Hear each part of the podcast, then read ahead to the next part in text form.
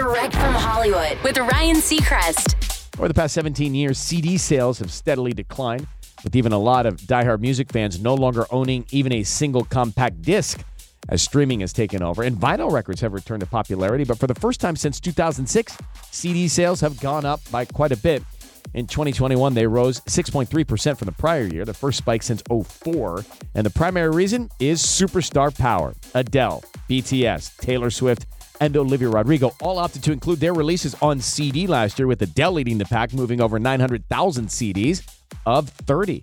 It seems nostalgia might also be playing a role, along with a cool factor. Some Gen Z music fans actually think they're retro. So will the CD spike continue this year? We'll find out. That's Direct from Hollywood.